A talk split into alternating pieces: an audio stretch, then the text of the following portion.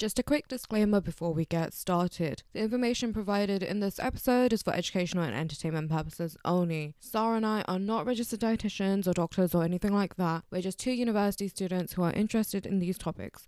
Therefore, everything we talk about is through our own research and not through any professional qualification. We will be talking about plant based diets today and we'll be touching on calorie tracking, macros, and weight management. So, if that's triggering to you, please do feel free to skip this episode. Please do not take this as medical advice and consult your own medical team for your own unique needs. I'd also like to apologize that the quality of this episode is not the greatest. We did have some technical difficulties, but the dis- discussion was interesting nonetheless. Um, I hope you guys enjoyed that. And actually, I did make a mistake in the episode in terms of my protein recommendations. I said Ginny Messina, a vegan dietitian, said to consume three cups of legumes. That was completely wrong. It's three servings. So if you get to that part and you're like, what? Don't be shocked. I just made a mistake. But let's get on to the episode.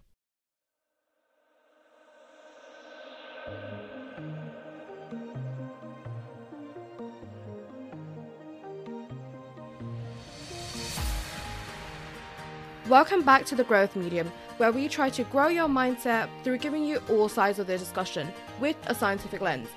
We're your co hosts. I'm Mim. And I'm Sara. And today we're talking about plant based diets. So, plant based diets have been a, a really hot topic lately, and it's more recently that we've begun to understand the whole concepts behind it and what they're all really about. Yeah, there's a lot of myths surrounding plant based diets, such as, you know, around not getting enough protein and things like that. And we're going to be joined today by registered nutritionist Roberta Alessandrini to dispel some of these myths. Hello, so, thank you for having me. we're excited to have you on. We're really excited to talk to you today, uh, Roberta. So, can you tell us a little bit more about yourself? Yes. Uh Hi again. Thank you for having me. And my name is Roberta Alessandrini, and I'm a dietitian, a nutritionist, and a researcher. Uh, I'm originally from Italy, but I've been in the UK for the last 10 years. Oh, wow. And at the moment, I'm doing wow. a PhD at Queen Mary University. Yeah, Roberta actually helped me with a university project last year, and we learned a lot through nutrition through that. And I didn't realize you actually did a master's here, didn't you? And it's the same master's that I'm thinking about applying to. Oh, nutrition for global health. Yeah, yeah, yeah. Um, so you're currently doing your PhD at Queen Mary. What does that look like right now? Yes, at the moment uh, I am doing a PhD. I am in the, in the final stage of my PhD in public health nutrition at mm-hmm. Queen Mary University of London. And for those who don't know about uh, what a PhD involves, uh, this is a special training to become a researcher. And it's not actually only research because a PhD can lead you to many career paths, but uh, the main the main path is research. Uh, so academic and academic career. So um, my PhD is about to end soon, and it has been extremely interesting and stimulating period of my life because a PhD involves lots of uh, independent work on a specific mm-hmm. project uh, mm-hmm. that focuses on a research question. So this involves uh, gathering all the knowledge on a particular topic and also running experiments uh, because what you want to do is to add knowledge to a particular area. And uh, during my PhD, uh, student, my PhD, I had a lot of support from my supervisor and from my university because you meet regularly with your supervisors and with your other uh, research colleagues, but also you attended lots of interesting courses at your university. And yeah, it has been a fantastic uh, time for me. It's very nice to do a PhD. And people say that it's uh, it, you still call a student while you do a PhD, but it is actually more about a job because uh, you have a project to deliver, you have deadlines, you meet you with your you meet and discuss project uh, with your colleagues. So it, yes, I would say that it's more like a job. Mm-hmm. Have you enjoyed your your ten years here in the UK, or do you prefer Italy? no, no, I I I really liked being in the UK. I've been on and off, so I've been away for two years, and now I am back in Italy again because of the COVID. But uh, I really ah, enjoyed okay. being in the in the UK and in London in particular because um, I just loved uh, meeting people from all around the world and from different so cultures. many yeah Yeah. Because Yeah. in Italy we don't have this. I come from a small town, so Mm, ah. yeah. London is Okay. fantastic for this. Yeah, definitely. It's nice. You get to meet lots of pe- people. So you're interested in plant-based diets. How did you how did you develop this interest? Oh, it's a long journey. it started a long time ago, actually in 2014 when I was doing my master. So let's start by saying that I've always been interested in um food and uh, about the. I was interested in the health impacts of food consumption, uh, but I was also interested in food production. Mhm. So how food is produced. I've always been very curious about this so while I've, I've chosen to become a dietitian, so I've learned a lot about the effects of food on health. Um, I personally learned a lot about uh, food production. So I, this is something that I did in my own time. And yes, when I was at the at my master, uh, I heard that um, lots of the greenhouse gases emission, a lots of pollution comes from the food system, and in Yeah. particular, meat and dairy are responsible are the, the biggest polluter in the food system um, because they their production requires a lot of water, a lot of land. Uh, it requires large use of fer- fertilizers and has got a Hmm. negative impact on biodiversity. So I was shocked when I found out that foods like meat and dairy that I grew up with and I was eating every day were so detrimental for the environment. Mhm. Yeah. And at the same time, I found out that plant based foods, such as legumes or fruit, vegetables, or grains, required much less resources for their production. And I thought that eating a plant based diet were, was a more sustainable and just way of eating, basically. Mhm. But um, at the same time, I, learned about the ethical aspects uh, about eating meat. So I watched a lot of documentaries, uh, such as Vegucated or Dominion, and I've read books uh, such as Why We Love Dogs, Eat Pigs, and Wear Cows by Mhm. Dr. Mel- Melanie Joy. Uh, or I've read books uh, such as Animal Liberation by Peter Singer or Eating Animals by Jonathan Safran Foer. Um, so I've learned a lot about the ethical dilemmas of eating meat. All these documentaries and books show the terrible conditions in which animals are kept today in intensive farming systems and the huge amount of suffering that we humans we inflict uh, to have cheap meat, eggs, dairy, and fish. So while when I learned about all these facts, I didn't feel comfortable about uh, eating the way I used to do. And so I very gradually started reducing uh, my meat and dairy intake. So it was 2014. Uh, and yeah, now I am 90, 90% of the time vegan. And yeah, I, it was a very slow transition Mhm. uh, because uh, giving up was not easy. But uh, yeah, this is how I learned about plant-based diet. So Yeah. I also learned uh, about plant-based diet at a professional level because um, I collaborate with some other researchers from all around Europe, actually from all around the world. It's a it's a global group focusing on nitrogen. So nitrogen is a nutrient that is, essen- is essential for food system, for plant growth. Uh, we couldn't get food without nitrogen. Yeah. But the problem is that we put too much nitrogen into the environment. And this uh, leads to enormous uh, pollution problems. And once again, um the, the most important causes of nitrogen emissions are meat and dairy. So Mhm. together with this group, we uh, wrote a report and we uh, wrote some academic papers in which we say that, and we, we did some experiments actually, in which we proved that uh, eating a diet with less uh, meat um, and producing less meat and dairy, it's uh, much better for human health and for the environment, especially from the nitrogen perspective. We also did something very interesting. Uh, so we launched an online petition to ask all researchers to organize vegan caterings um, during the research meetings. Okay. How was that? It was nice. We had lots of signatures and yeah, uh, we had, I think, uh, hundreds of people signing our petition. And uh, yeah, we hope that more and more people will decide to uh, choose a plant based food, at least during their work. Yeah, yeah.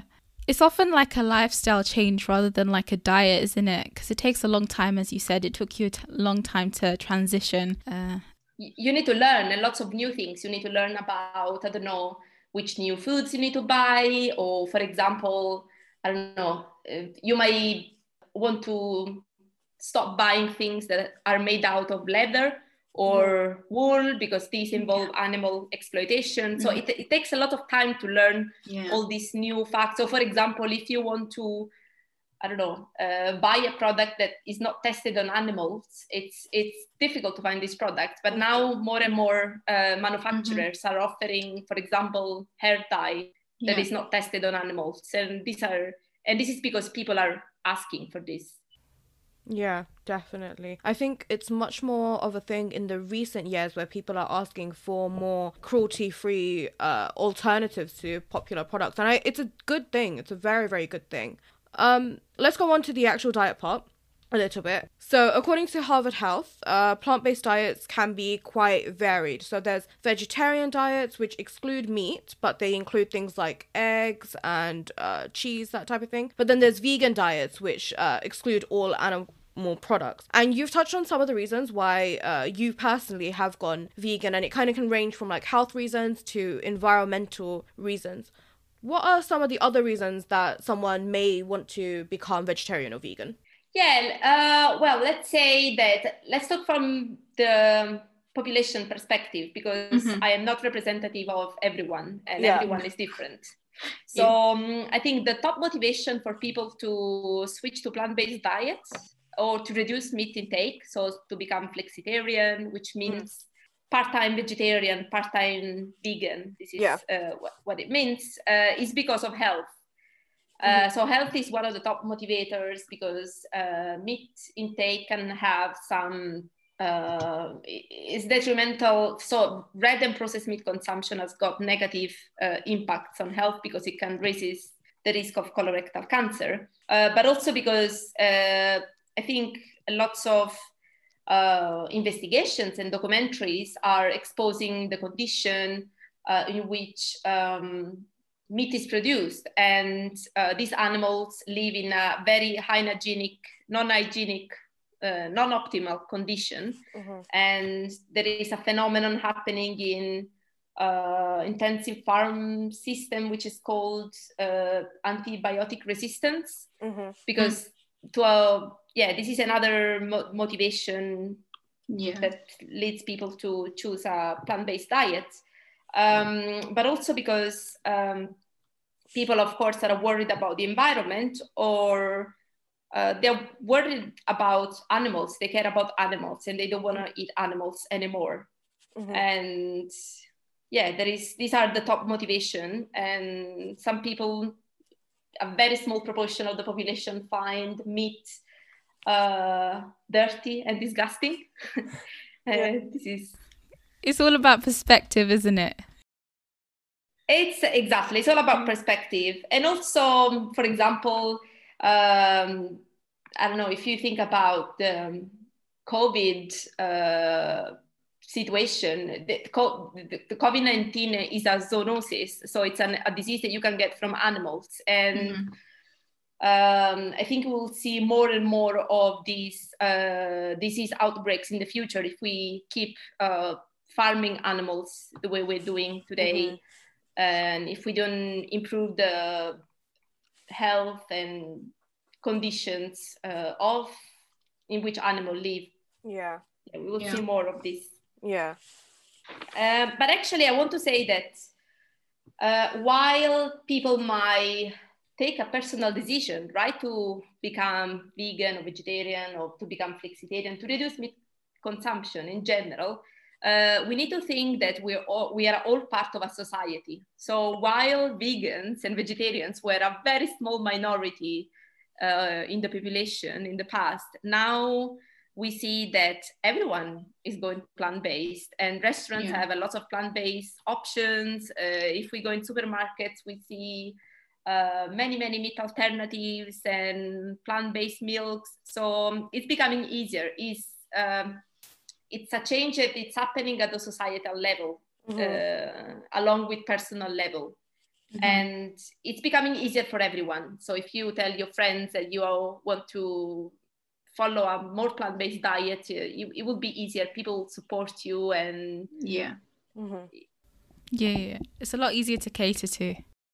Exactly, and it's. Uh, I was looking at a research um, of a couple of days ago uh, that showed that for the first, very first time in history, uh, those who eat meat without restrictions uh, are for the first time a minority or in the population. This, oh, wow. this is, these are the results in Germany because uh, also in the UK, um, a lot of people, a big proportion of the population is trying to reduce their meat consumption.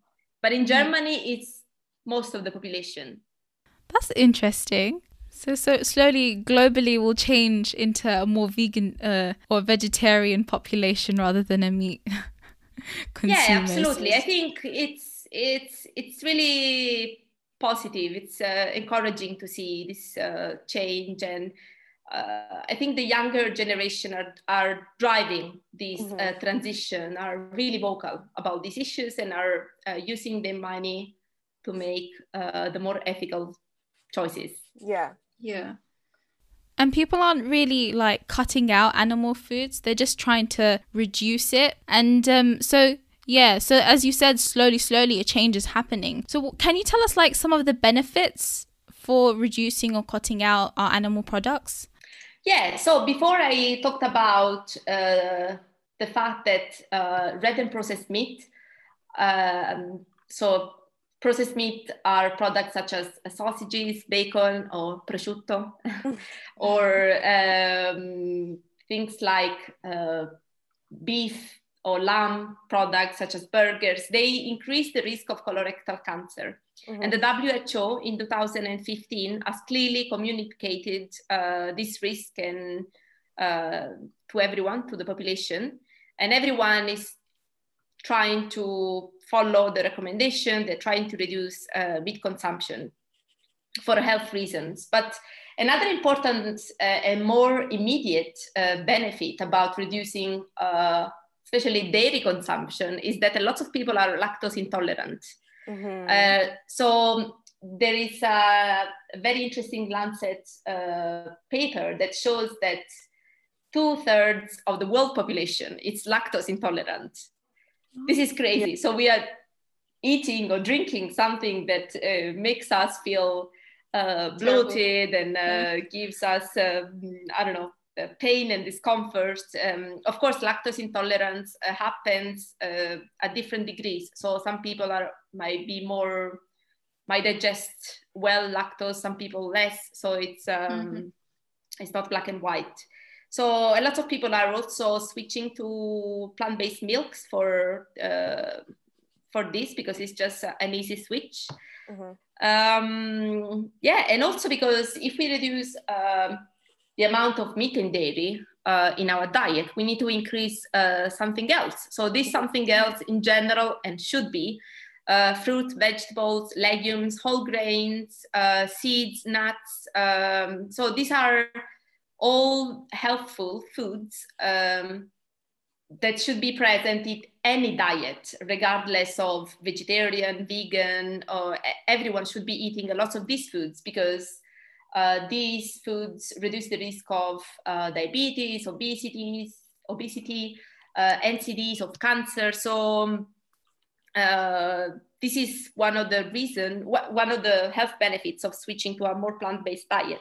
It's actually um, interesting that to have all these benefits, we don't have to. We think that we have to be vegan, right, to mm-hmm. to become healthy and to have a healthy diet. But uh, we could actually transition to a flexitarian diet, a diet that has mm-hmm. less uh, meat and dairy. And a group of leading researchers in the field of sustainable nutrition uh, developed the Eat Lancet diet, um, which is basically a, flex- a flexitarian diet uh, that is based on fruit, vegetables, small amount of uh, meat and dairy.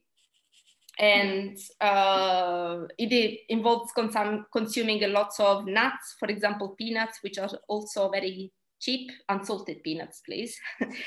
um, and some meat alternatives, uh, yeah, some soy products. And so these experts calculated that uh, if the entire world population would eat this flexitarian diet, everyone would live longer and have less uh, diet related disease. Um, but actually, we could feed the future world population of 10 million billion people oh, um, uh, in a healthy, sustainable way uh, within the planet natural natural boundaries. So oh, wow. uh, even flexitarian diets are just uh, fantastic. We could all do this.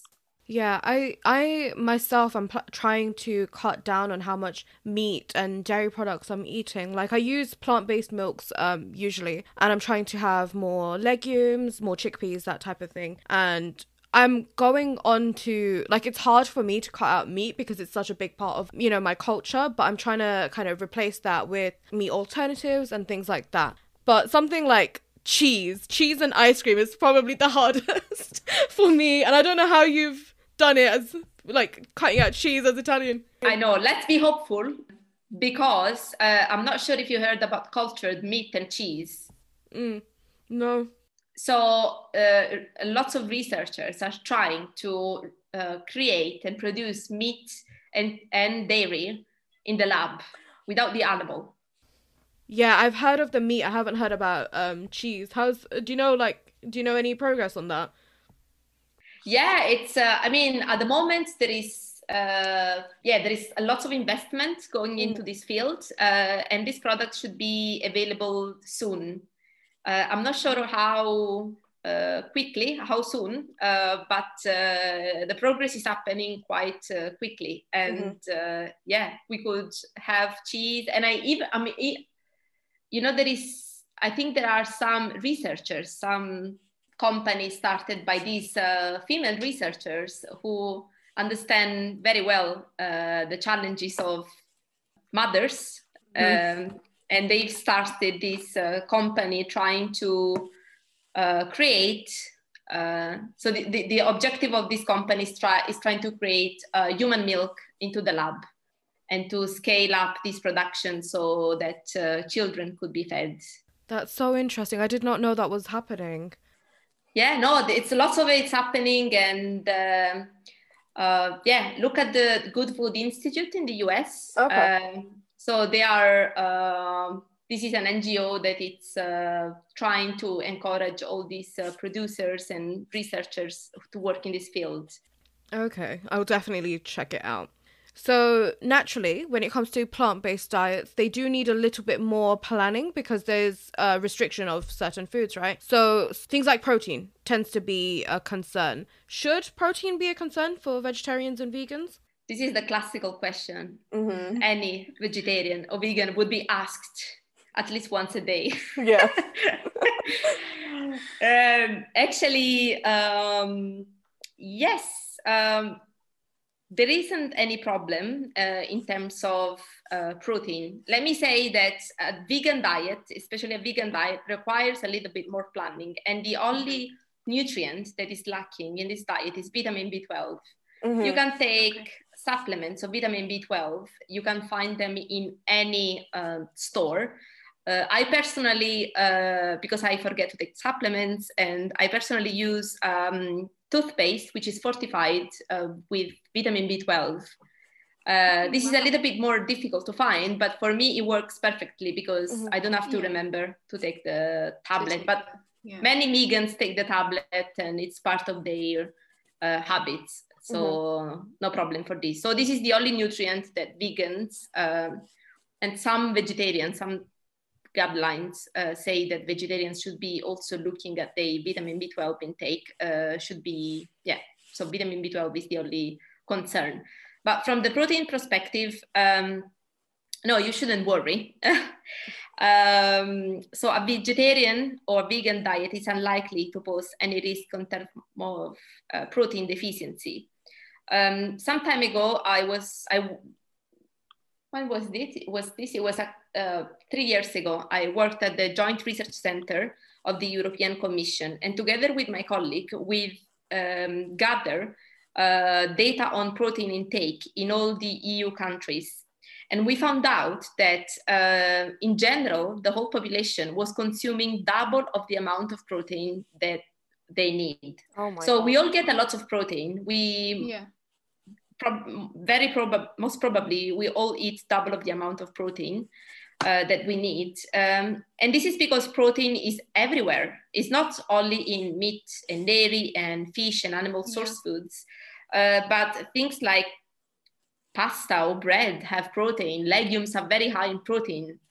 Um, for example, 100 grams of dried pasta or bread have around 10 grams of protein, which is a lot if we mm-hmm. consider that our protein intake ranges between 50 and 70 grams of protein per day. Um, so yeah, we shouldn't be, we shouldn't worry. Mm-hmm. And uh, in terms of what we, the vegan and the vegetarian population, there is no evidence of protein deficiency uh, in vegans and vegetarians in Western countries. And this mm. is because we have a varied diet. Uh, so we don't eat only rice or wheat or, or, pasta. So our diets are very, very varied. And this is also very important when people try to follow a flexitarian, a vegetarian, a vegan diet. They need to diversify the source of protein that they consume. Yeah. So it shouldn't be only pasta or rice or um, starchy products. It should include also pulses. We nuts are a fantastic source of protein and other nutrients, and yeah, we we can include more of those in our diet. And also mm. meat alternatives. Meat alternatives are becoming much more uh, available, and we can get quite a lot of protein uh, from them. Yeah. I think when I was doing research for this episode, one thing I saw was that sometimes lysine can be a bit of a concern. Lysine is an amino acid. So um, there is a registered dietitian, a vegan registered dietitian. Her name is Ginny Messina. And she suggests that vegans should get a little bit more protein than non vegans and should have about three cups of legumes a day to make sure that they hit the recommended levels of each amino acid. But all of this will be on Instagram. We'll talk about it in an infographic. And again, references will all be in the show notes as well. And three cups of like... legumes is quite a lot. It is. It is. I saw three cups and I was like, wait, how? I'm, I'm concerned about the the uh, intestinal health of uh, of people because it's uh, sometimes people find uh, digesting legumes uh, very difficult. Uh, yeah, because some people they can't digest properly legumes, but um, this is matter of habits. People can um, train the guts to yeah. digest better and better legumes. And the tip is, if you want to increase your legume intake, the tip is to uh, start from a smaller legumes. So mm-hmm. start mm-hmm. from lentils and mm-hmm. to end up to the very big beans. Do you have any favorite beans? Is it is there like a favorite dish of yours that includes legumes to give our listeners some ideas, you know, some dishes out there? Oh, legumes are fantastic. I think uh, so. I love hummus. Oh, that's my favorite too. In Italy, we don't have hummus. So what I do, okay. um, I make my own hummus, which is so easy because mm. uh, I buy my own chickpeas. I, bo- I boil them. Uh, you need to soak them first, which is this is very important. Uh, and yeah, it's um, but also uh, in Italy we have a tradition of eating legumes with pasta. So we oh, have really? pasta and lentils, pasta and peas, uh, or okay. yeah, or pasta and beans is very popular. And you can make a very creamy pasta dish because uh, it's it mimics a little bit that creamy consistency of cheese, mm-hmm. right? So yeah uh, these are my favorite dishes, but hummus is my favorite. And if I didn't go to London, I wouldn't know about hummus. Oh, that would be a tragedy. I love hummus myself. I could eat it alone by itself. I really can. Have you tried making it yourself? Uh, no, my mum has actually, but not myself. No. okay. Now, there's one little thing that I did want to talk about. Um, and it's generally about how the different types of vegan diets. So there's one that I'm not necessarily like the biggest advocate for. Oh my god, I'm gonna get grilled for saying that. But in general, like on social media and Instagram, um, there's quite a popular thing called fruitarianism, and there's raw to raw till four diets as well. And that's generally when fruit makes up the majority of the diet and yeah, fruit basically makes up majority, and this is kind of like a form of raw uh, veganism. And raw veganism is just basically not cooking your food uh, beyond 118 degrees Fahrenheit and 48 degrees Celsius. So the problem that I Mm, oh, how do I word this in a politically correct way? It's not easy. it's not to follow such diet. It's it's really not. But I think what I've seen is there's some research that's been like there's no clinical maximum for that people have uh, worked out for fruits they're the healthiest thing in the world if you only eat fruits then you don't have to worry about protein deficiency this deficiency that deficiency and i don't know something about it just is like not sitting right with me I think they tend to forget that there's so much sugar in fruits as well. So you do need to be careful how much fruit you consume. But actually, the sugar in fruit is very not a type of sugar that we should be concerned about. It's okay. not free sugar. So it's sugar that comes into a matrix. It's uh, it doesn't stick to our teeth. It's uh, it's not so bad. But I oh, I worried about the fact that uh, these diets uh, are not very easy to follow. And mm-hmm. imagine you are out with friends or you are at your parents' house. Uh, it would be very socially very difficult to I don't know, share a meal with other people uh, that involves only fruit. And to be honest, sometimes fruit in the UK is not. It's not great. it's not great. Uh, yeah, and it can be expensive because fruit can be expensive, but. Uh, yeah, I've seen a lot of like a lot of fruitarians on YouTube. They will say that when they became fruitarian, that's when they realized there's such a wide variety of fruits out there, which is true. Um, but like you said, Roberta, I think it's something that's quite hard to stick to. And one problem that I do have, and I will say this quite outright, is the delivery of some of these messages on YouTube and social media. Um, there's a lot, a lot of anecdotes. There's no, I don't think there's any empirical evidence, but really, the anecdotes should be upsetting enough that a lot of the vegan influencers who follow these diets have kind of fostered unhealthy relationships with food for a lot of people. So there's things like eating disorders and stuff, anecdotally, that's been on the rise because of this. And I just think that's so unfortunate. And I think it's something that should be treaded on really, really lightly. I don't think it's something that's specifically got to do with veganism necessarily. It's definitely not. But I think because it's kind of falls under the category, I did want to just mention that a little bit. Yeah, it's um oh my god sometimes i think i'm so old i'm not on instagram and i miss all of this and i don't see any of this and uh, yeah but uh, you're right some people might think that this is the this is a sustainable and the only uh, way of having a healthy diet which is not true because uh, even when we talk about healthy diets in general healthy diets can be uh, vegan diets they can be diets which includes meat and dairy and fish. You can have a range of diet, but mm. I don't particularly think that uh, eating only fruit is the only way of mm-hmm.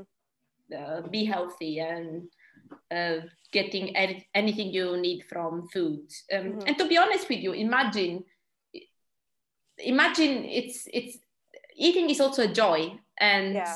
um, we don't have to forget that we should get lots of joy and excitement uh, from eating our favorite foods and yeah, sometimes some of these our fa- some of favorite food they, they, we are attached to our food we are very strongly attached to a traditional food culture mm-hmm. so um, for example i'm very attached to the traditional italian dishes and some uh, imagine if I couldn't eat pasta and beans if I had to become fr- fruitarian. Yeah. That that's a good point. We a lot of our identity I think comes from the food culture that we grew up in and yeah it's just something that's really it's it's the whole social aspect of it it's the comforting aspect of it yeah But I think Sara, you were telling me before that you tried fruitarianism. Um, I wouldn't say I really tried fruitarianism. I tried a, a type for a couple of days. I tried to go on a raw diet, vegetable and fruit diet. Long story short, it did not work out. I had to end up. I entered. I ended up integrating, um, like you said, you know, all the different types of of food types that there are out there, and I definitely don't advocate it. Don't get don't get the wrong message. yeah, yeah, yeah. You know what? Variety is the spice of life. Um. Okay, so we talked about the health benefits a little bit, social media pressures a little bit let's go into environmental and animal welfare welfare. Honestly this is not something i know much about. Um what are the environmental and animal welfare benefits that would happen if everyone went vegan or vegetarian? And it's expensive. Oh the benefits the environmental benefits are huge um, because um, the livestock sector it's as i said is one of the most polluting industries in the world. And uh, Greenpeace ran an investigation and calculated very recently, this happened uh, a couple of weeks ago. And um, so they calculated that um, the livestock sector in the EU emits more greenhouse gases uh, than all the vans and cars in the Europe put together. Oh so imagine how polluting is, is this industry. And it's not only about the greenhouse gases emissions, but uh, for livestock production, so for raising animals, you need to feed them. And this requires an enormous amount of fresh water, but also feed.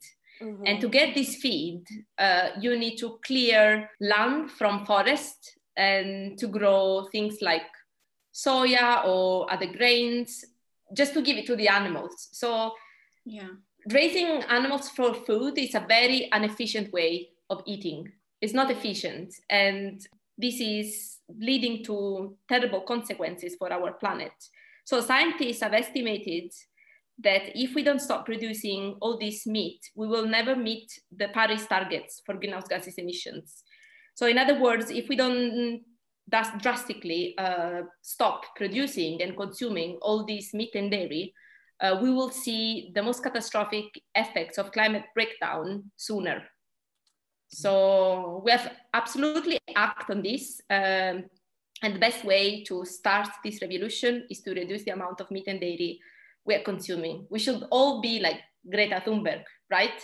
She's uh, she's vegan and she's doing so many she's leading a, a, lifestyle that it's very environmentally sustainable but she's also doing great activism. What do you think of the like the the organic farms that are out there? So they're more about sustainability and like less of damage to the environment. Do you still have the same opinion about those kind of oh, organic farming, farming is techniques? fantastic because basically um, i'm not sure if you have you ever tried to grow fruit or vegetables or food in general we have in a, in our garden, yes, some tomatoes and things. So this is a very. Uh, uh, I think it's good that people have a, this type of experience. Organic farming is fantastic because basically uh, it um, involves reducing a, a lot of pesticides. It, it, it, doesn't allow the use of um, pesticides and fertilizers you can put only um, a tiny bit. So there are some regulation about it. But the problem is that you get less food for the same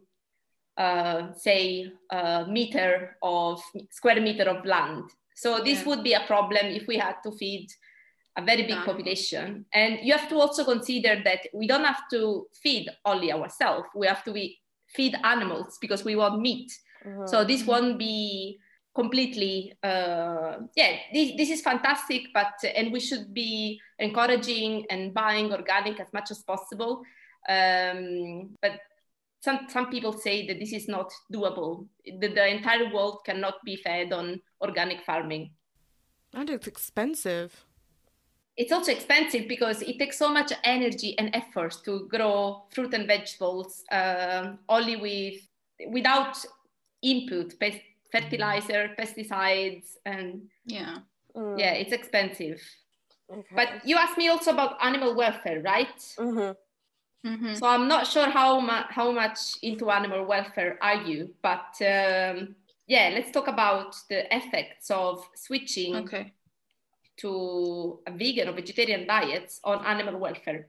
So let's start by saying that every year, 150 billions of animals are slaughtered for food. So this is a, a very big number. And most of the deaths occur in chicken and fish, just because they are the smaller animals. And sometimes you eat a plate full of fish, right? Because it's uh, maybe there are, I don't know, 10 fishes, uh, sorry, 10 fish into the in our plate.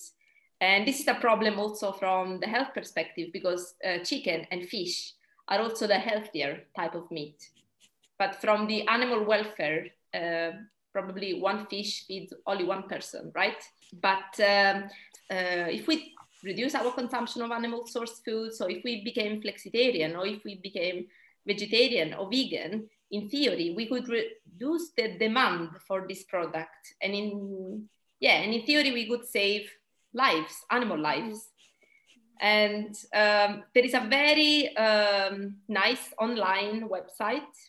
Of course, a website is always online, um, called the Vegan Calculator, um, which calculates uh, the animal lives saved, uh, considering for, and it, this consider for how long you've been vegetarian. So let's say you've been vegetarian or vegan. I think it goes only with vegan. You've been vegan for two years, and I don't know, you saved I don't know, thousand animal lives. And this is more, very motivating, and it makes you feel that you, Mm. your choices do have an impact on on animals. But also, I think this is becoming more uh, clearer, more and more that farm animals suffer terrible abuse and cruelty. And whenever appropriate, I invite everyone to watch documentaries uh, about the issue. For example, there is um, a very nice YouTube video. I'm not sure if you ever heard about. It's called Dairy is Scary. No, I haven't. It's a five minute No. video, and the author is Erin Janus. And uh, the video has six million views, so it's uh, it's quite popular.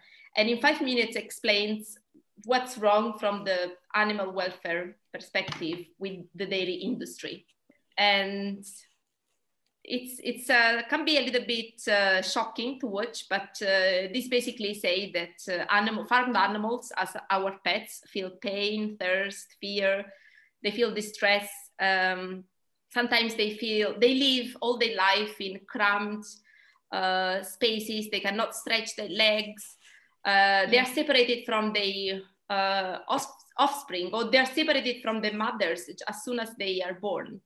Um, of course, there are farmers who care about the well-being of the animals, but this is not the norm because nowadays most of the dairy and the meat we consume, but also the fish, comes from intensive farming system. And I would say that if everyone reduced their meat uh, intake and became or became vegan, that would send a strong message to governments, to the food industry, and to the whole society Yeah. and yeah we all have, have the power to make changes in this world right and um, Yeah. sometimes we just need to do it without feeling too much judgment Mhm. uh, yeah we because at the end of the day we do it something that it's right for our health if we ate a little bit more pulses and less meat would be good for our health good for the environment and good for the animals Yeah.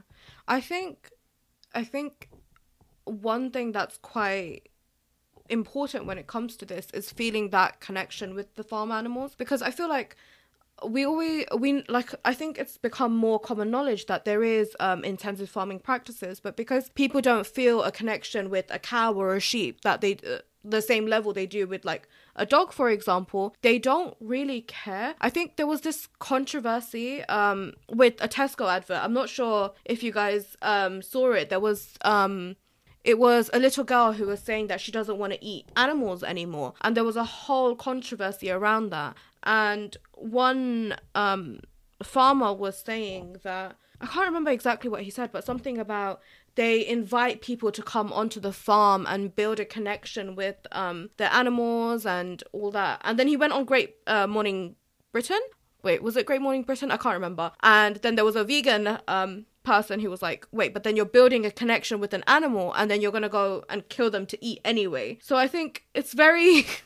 it's a very like divisive it's a weird way i don't know how you would go about trying to foster such a connection and care with an animal to kind of i guess elevate and uh, motivate people to move away from eating so much meat to be honest i think that there are farmers who do care for the animals and they uh, treat their animals very well. And for example some farmers they leave the calf with the cow when yeah. when uh, the little calf is born for some time but the normal practice in the industry is that the cow should be removed from the mother mm-hmm. as soon as possible. And i think this is already very good. Or for example I don't think we should see this issue as a black and white issue because also okay. here there are lots of um, organization. For example, have you ever heard of Compassion in World Farming?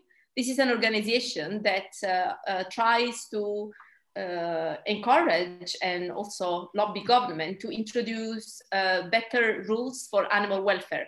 Because I think there is a big difference in uh, eating an egg from a chicken that has spent all hen, sorry, of, of, all her life into a cage uh, from uh, a hen that has been free to uh, go out and yeah. eat grass and some of the farm animals that we consume they never see the sunlight for their entire life and i think it would make lots of consumers lots of people say that they would definitely choose the better the meat and the dairy with a better animal welfare. But the problem is mm. that the meat industry, of course, this raises costs.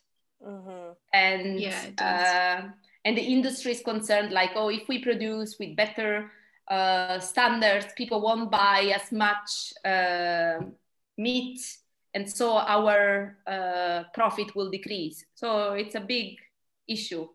Sometimes it's all about the numbers, isn't it? And rather than the welfare, which is kind of sad. Yeah, and there's a lot of farmers as well who do worry that you know they're going to lose their livelihood if um you know with increased regulations and stuff. And yeah i don't know. It's it's not a black and white issue at all. But you have to think that i was uh, doing some research with some colleagues in spain and i think this um, it's from for Spain, I can confidently say that 70% of the meat and dairy we eat, they eat in Spain, uh, comes from uh, intensive livestock farming. Mm. And these um, livestock farming systems are owned by big uh, companies. Yeah. And so you're not, you are harming the, and these big companies, sometimes they don't really ensure that uh, farmers are paid the right, the fair amount of money that they deserve. So we are seeing a shift from small farmers to bigger farms, and these bigger farms are problematic. And yeah, but also I think that lots of people are shifting to plant-based food production. For example, uh, I can't remember which. Uh, th- there was a story of this farmer in Sweden which uh, used to have dairy cows and now he grows oat for oh. making oat milk. And his company is doing fantastically well. Yeah. Yeah that's good to hear. That is great. It's good to hear that there are alternatives for people out there who if they don't want to continue in the in the meat industry they perhaps can find a livelihood elsewhere. But then so if we lead off of like environmental factors um some meat alternatives can be quite a controversial topic because of how it's said that the production of some like alternative meat me- like meat substances or some folks meat can uh, release the same amount of carbon emissions as like rearing a chicken or just pro- underproducing uh, meat beef. There, there's a lot of controversy surrounding meat alternatives and whatnot. And Roberta, you told me that you did a study about it recently. Can you tell me a little bit more about that? So we didn't look at the environmental impact of uh, meat alternatives uh, because we don't have uh, the tool of calculating this yet. But um, so I, together with my colleagues at Queen Mary, uh, we did an investigation into the um, uh, nutritional quality of uh, plant-based meat or meat alternatives, mm-hmm. and it was yeah we we have some interesting finding to share. Just let me tell you a little bit about the methodology. So mm-hmm. we uh, went out in supermarket, uh, in big supermarket chain, and try to collect uh, as many the data for as many products as possible, plant-based meat. So we extracted the nutrition information from this product, so uh, salt, saturated fat, calories, and we put all this information into a database. So what we want, what we try to do, what we did actually, we try to calculate the nutritional quality of these products. How we calculated this quality? We looked at the uh, salt content, saturated fat content, fiber. Um, so we looked at positive and negative nutrients, and there are some algorithms uh, that allows the calculation of the overall nutritional score the quality of these products. So we did the same for meat products, for animal meat products, for comparison. And what we found out was that meat alternatives or plant-based meat have a better nu- nutrient profile because they are lower in saturated fat, mm-hmm. uh, they are lower in total fat, in energy density, in calories, uh, they're higher in protein. Sorry, not they're higher in protein, they're higher in fiber. What they sometimes we found the only problem that we found was that some categories of meat alternatives were a little bit too high in salt. Mm-hmm. So what we want to do, we want to talk to um, policy policymakers, but first to manufacturers yeah. to convince them to reduce the amount of salt in their products. So having said this, uh, we just want to, yeah, we I think we can say that uh, it's okay to eat plant-based meat, try to check with the products with lower uh, salt intake, mm-hmm, salt yeah. content. Sorry. What's your personal opinion about meat alternatives? I eat a lot of them. you know they're they're very good transition food i eat a lot of them as well i mean i love cooking but sometimes i have a very busy life i work long hours and sometimes i don't have time uh, for cooking and uh, plus my partner uh, is flexitarian. And uh, i think he enjoys eating meat and i think this product can give you that texture and sometimes we can mm-hmm. make i don't know the other day i made um, meatball in meatballs in um, uh, tomato sauce and he loved it because oh this is like my grandma but it was mm. just uh, soy meatballs it was just fantastic and uh, I think I think they're very convenient they're very mm. useful uh, for transitioning and I think it's okay mm-hmm. to eat them two three times a week it's uh, as I said like try to look for um, the one with uh, lower Low. salt intake yes yeah. Uh, but everyone is different. Some people say, no, I don't like these products. And some people say, oh, I find these products fantastic. And they are all so different because uh, you have products uh, which mimic meat um, and they're made of texturized uh, soy or pea protein.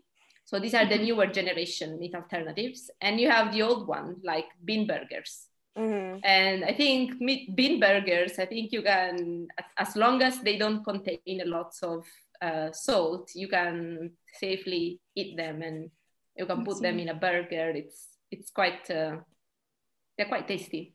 Mm-hmm.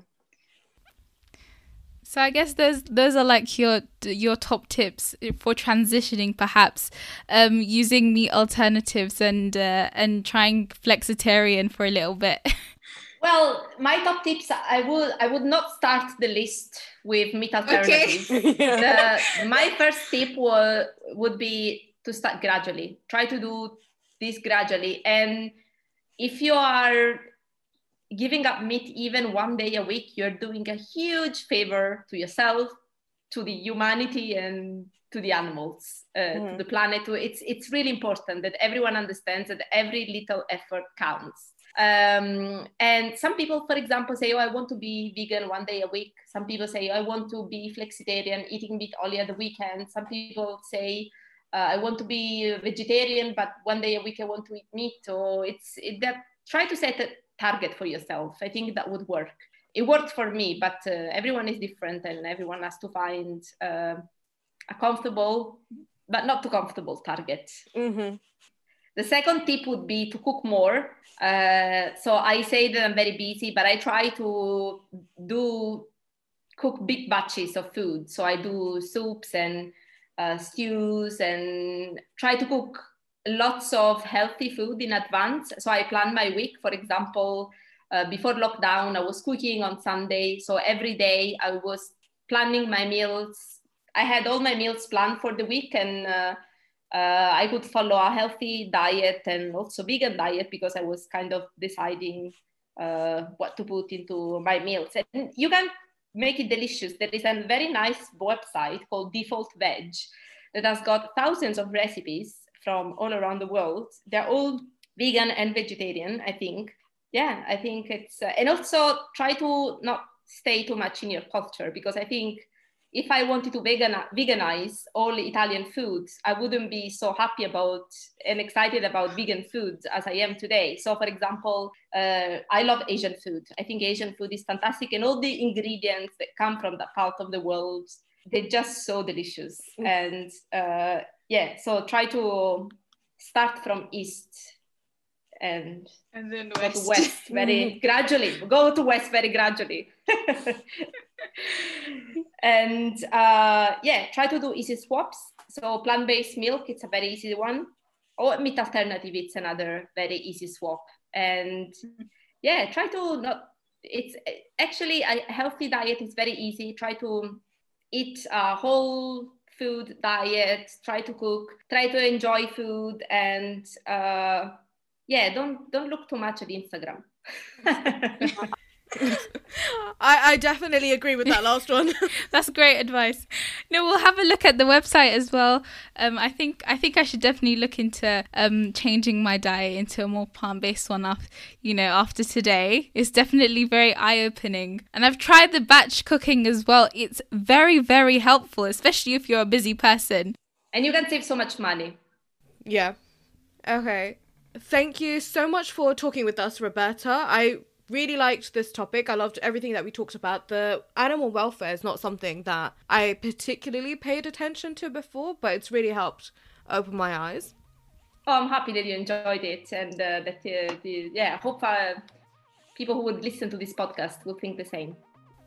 Of course. Thank you so much. We enjoyed having you here today. And thank you everyone to listening for listening to this episode of The Growth Medium. Uh, be sure to rate and review this podcast and check out all the information about these diets we'll have ready for you on Instagram at The Growth Medium and on our website. We'll also um, link any websites Roberta has mentioned here today in case you want to have a look at it. Um, but yeah, that's it from me.